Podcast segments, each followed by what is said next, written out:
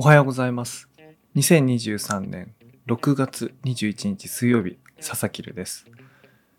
私大体いつも夜にポッドキャストを撮るんで、朝に撮るってことほとんどないんですけども、やってみて気づくのは、朝ってすごいノイズが多いですね。あの生活ノイズ。あの家庭内の生活ノイズもそうなんですけど、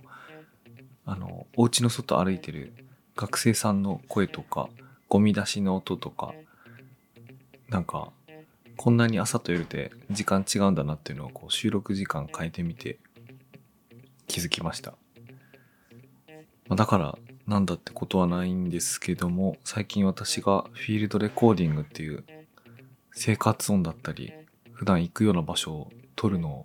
ハマっていろいろやってるんで、なんかこんなこと一つでもちょっとね気づきがあって面白かったです。なので今日ノイズ残したまま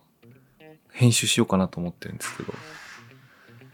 例えばね、今車のエンジン音になりました。朝だなって感じですね。もうそれはいいか。というわけで、今週もやっていきたいと思います。はい。最初にご紹介する記事はですね、これは私の元同僚なんですけども、曽根原春樹さんというこれはあのシリコンバレーでプロダクトマネージャーやられてる方であの本なんかも書かれてるんですけどもその方がノートにですね使う言葉が変わると視点も変わるっていう記事を書いてくださってますこれは日本とアメリカでよく慣用句のように使われるプロダクトマネジメントとかビジネスの現場の言葉の間違いを抜き出してまあ、言葉の使い方一つで全然発想って変わるよみたいな例を4つぐらい挙げてくださってるんですけど、これすごい面白くてですね、気に入りましてご紹介したいなと思いました。で、そのうちのね、一つ、あの例読んで上がってるやつなんですけども、あの再現性か think outside of the box って書いてるんですけども、えっ、ー、と、この再現性ってよく仕事の現場でも言いますよね。これあの再現性あんのかどうなのかみたいなこと。で、それが大事な場面もあるとは思うんだけれども、まあ、プロダクトマネージャーにとって、プロダクトの成功に再現性を求めるのは、ある種の思考停止状態に陥っていると言っていいというふうに言うわけですよね。まあ、そもそも成功なんてこう、なんていうか、同じようにいかないですよね。あの、状況も違う。あの、マーケットも違う。その中で再現性求めるっていうのは、ちょっとおかしいんじゃないかと。むしろ、あの、その場に合わせた、たった一回きりの、もうその要因に合わせたあの特定条件をもう深掘りして探し出してそれで成功しなきゃいけないんじゃないの？みたいな。その時に再現性って言葉をこう使うんじゃなくてここだとあの Think Inside of the Box って書いてあるんですけどもその箱の中で考えちゃダメだと。その箱の外枠の外の考え方しようよ。みたいなそれが Think Outside of the Box っていうふうにここで紹介してくれてるんですけどもあの、新しい領域に踏み込んで、再現性とか関係ないじゃん、みたいな。そういうの考え方大事だよね、みたいなことが書いてあるんですが、あの、面白いですよね。私、あの、別でやってるポッドキャスト、メディアヌップではですね、あの、まやまやビジネス用語とか、あの、おっさんビジネス用語みたいなものをなんかこう取り上げて、そこにある背景の考え方なんかをなんかおしゃべりしてるんですけども、まさにこういう言葉一つにこう哲学が詰まっててめちゃくちゃ面白いなと思いました。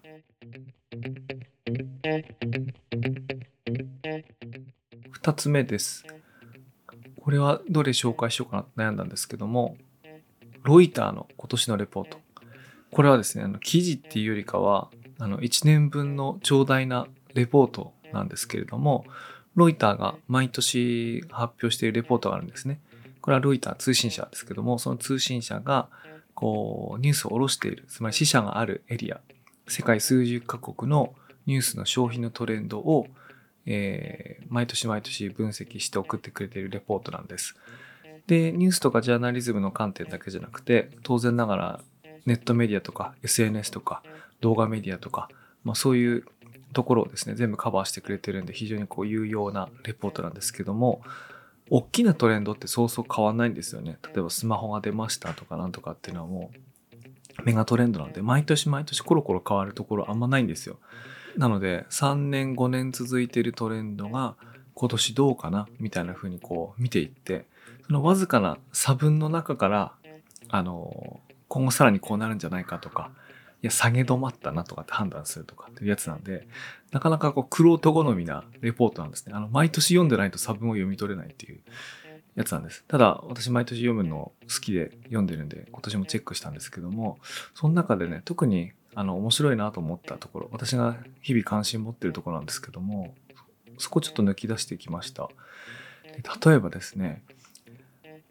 年齢や国を問わず、ほとんどの人々にとって重要な目的は、フィードをより楽しく、より興味深いものにすることではなく、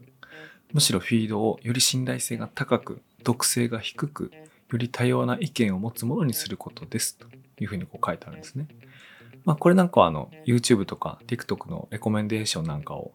こう想定して書いてるようなことだと思うんですけどもあの一般のユーザーってなんかそういう熱中するアテンションを奪うものにこうハマって喜んでるかと思いきや実はどの年代でもどの場所でも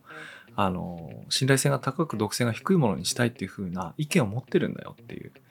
ことなんですよね。そうそういうふうに言ってる。ところが、あの、プラットフォーム、ソーシャルメディア企業っていうのは、あの、その辺のユーザーの意向には関心を持たずに、まあ、エンゲージメント最適化を続けてると。まあ、つまり、すごく、ね、悪い言い方で言うと、その中毒か、中毒させているみたいなね、ことを言ってると。ね、これはまあ言われれば、まあそうだなと思いますよね。実感にもあるし。で、それとはまた別の、あの段落のところのレポートで、あ、これ関連あるんだろうなと思ったのが、あの、その結果として、あの、未だにこうメディアの、あの、河川、独占みたいなものってのは傾向あるんだけども、消費者ってのはだんだんとこう、プライベートなメッセージングネットワークを使うようになっていると。まあ、そこでこうニュースを交換したり、いろんな情報交換したりしてると。まあ、そうなると、あの、ほとんどこう観測できませんよね。まあ、それ観測する方法もあって、例えば LINE とか Telegram で交換されているニュースの量なんかもレポートの中に出てくるんですけども、あの、そういったところに、プライベートなネットワークの中にパブリッシャーとか、あの、コンテンツとか、そういうものってどういうふうに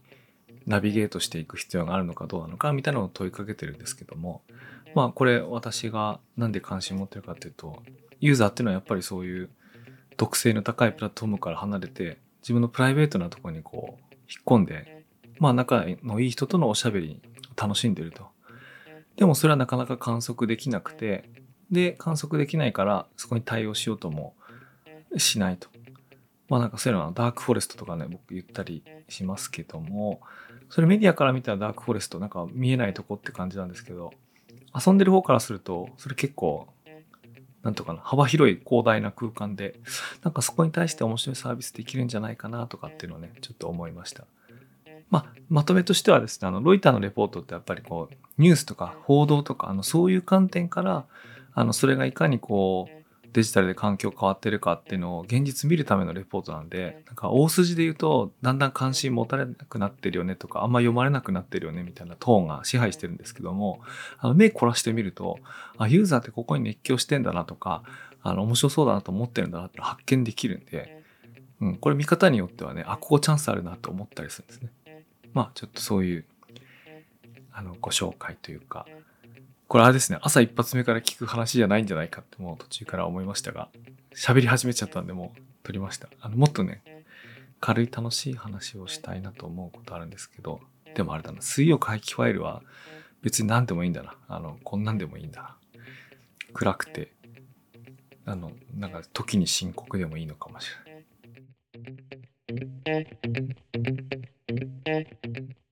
というわけであの最後3つ目です。これもまたごく個人的な関心っちゃ関心なんですけども昨日おとといあたりでですねポケカあのポケモンカードの暴落が起こるみたいなことが一部で話題になりました。まあほとんどの人にとってはあの関係ないと思いますし私自身も特に関係ないんですけども特に最近はですねトレーディングカードゲームの専門店にこう強盗が入ったとか、あの、偽物がメルカリで流通してるとか、なんかそういうことを話題になることもあったので、そういうの見聞きして、なんか、変なことが起こってるなってこう思ってた人もいると思うんですけども、それをね、解説したあのツイッターなんかがあるんですけども、これで、この場でそれ全部説明するの難しいんですけども、あの、PSA 鑑定っていうあのものがあるんですね。ちょっとそれだけ説明したいと思うんですけど、PSA 鑑定っていうのは、あの、紙のトレーディングカードゲームのこの状態とか希少性とか、あるいは心眼、本物かどうかみたいなものを鑑定してくれる、こうサービスっていうか、団体、まあ、サービスですね、事業者があるんですけど、で、そこにその自分のカードを送ると、それ鑑定してくれて、で、最後、あの、鑑定した状態が変わらないようにケースに入れて、こう、送り返してくれる。で、それはあの、鑑定料を取ってるんで、鑑定料ビジネスなんですけども、それはあの、昔から、あの、ベースボールカードとかアメリカで流行ってるので、流行ってたというか、あの、ずっとそういうカルチャーがあるので、そういうものの鑑定としてね、あの、有名なものだったんですけども、それがその子供向け、あの、若年層向けのトレーディングカードとか、それがマジック・ザ・ギャザリングとかポケカとかにもこう使われるようになってるんですけども、まあ、それの鑑定された、あの、非常に貴重なカードがどんどんこう高騰してるってことが最近起こってたことなんですけど、あの、その鑑定済みにすると、あの、ケースに入れないと戻ってくるんで、いわゆる遊べなくなるんですよね。いわゆるこう単に保管した飾りの、飾りもしないかな。あまりにも高額だと外に出しておかないで金庫に入れておく。なんかそういう金の延べ棒みたいになっちゃうんですね。つまり遊ばない人たちの陶器の対象とかになっちゃうんですよね。で、それが、あの、最近ポケカだと、あの、すごい過剰になってて、で、その過剰さが何によって生まれたかみたいなのね、解説してるやつがあるんですけど、まあいいか、俺喋り始めて別にこれ喋りたくないなと思いましたね。喋りたくないなっていうか僕別にあのね、トレーディングカードのそういうとこは好きじゃないんですよね。好きじゃない。好きじゃないんだけど、あの、でも自分の遊んでるものをなんかコレクターとして欲しがっている人がいる。それが半々いるっていうね、このバランスの良さが面白いんですよね。まあでもバランスってこのどっかのスペクトラムのどっかなんですけど、それでこう揺れ動いて、なんかこう変な騒ぎになっちゃったり、なんかね、とかあるんですけども、あの、まあいいか。あの、ちょっと、そんなことがありました。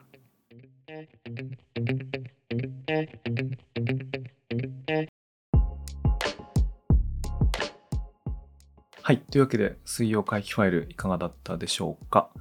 えっ、ー、とですね、水曜回帰ファイルではですね、そのご紹介したニュース、あるいは紹介しきれなかったニュースを、あの、週刊メディアヌップっていうニュースレターの方であのご紹介をしています。またですね、この番組では皆さんのご意見、ご感想、普通歌もお待ちしております。ぜひですね、概要欄からあのお送りいただければと思います。それでは、良い一日を。